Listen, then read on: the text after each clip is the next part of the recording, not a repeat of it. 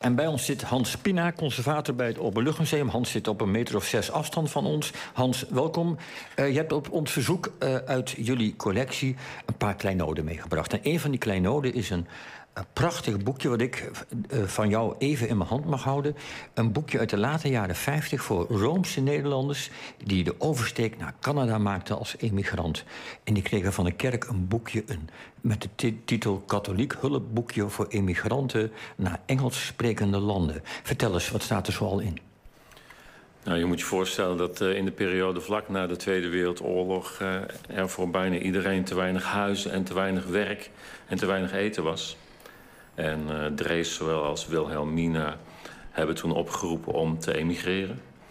En daar hebben in totaal in de naoorlogse periode 400.000 Nederlanders gehoor aan gegeven, waarvan uh, iets van 160.000 naar Canada zijn vertrokken.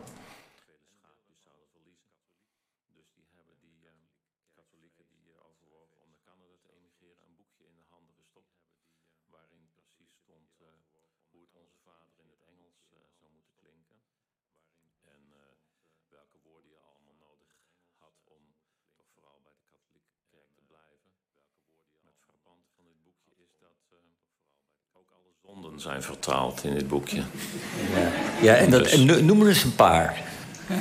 Ja, nu nou. heb ik het boekje in mijn hand, hè, dus... Zal ik er dan een paar doen? Of heb jij ze uit je hoofd? Jos, ik weet al de zonden uit mijn hoofd. Nou, vertel.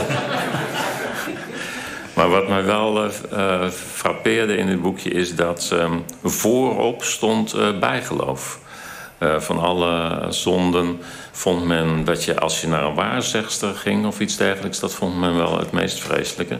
Gevolgd door als je naar een ander kerkgenootschap zou gaan. Dat ja. is daar, dat, daar kort op volgde. Ja. Dus maar dat dat een zonde was. Ze leerden je dan wel het woord voor waarzegster in het Engels. Ja. Ik ga even inderdaad een paar van die dingen opnoemen. Want ik heb het hier eh, even snel genoteerd. Inderdaad, uh, zonde 7. Ik heb me ingelaten met waarzeggerij.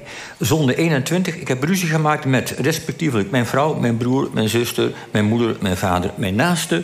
En uh, zonde 25. Ik ben dronken geweest. Ik heb te veel gedronken. En weet je wat zo grappig is? Van het hele boekje beslaat ongeveer de helft de, de zonden die je zou kunnen doen. Ja. Um, ik wat denk, zegt dat over uh, deze de, Over de katholiek of over de mens? Nou, doe jij, maak jij maar een keuze. ik maak een keuze voor de mens. Ik denk dat de katholiek een vrij realistisch beeld had uh, als het gaat om wat er mee verhuisd uh, de grote plas over. Dat was niet alleen maar goede voornemens, maar dat waren ook de zondes. En um, dat ze probeerden om uh, door de verlosser te spelen um, over die zonden toch ook de katholieke aanzicht te binden. Dat ze ter biecht bleven gaan, ook in, uh, in Canada. En zo toch dat pad richting de hemel open te houden. Ja. En heeft het een beetje geholpen, denk je? Is daar iets over bekend?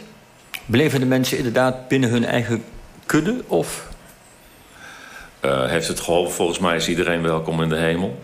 Los daarvan uh, denk ik dat um, uh, wat, nog, wat ze veelal um, hebben ondervonden... is dat de, de, Nederlanders dermate snel Engels von, leerden...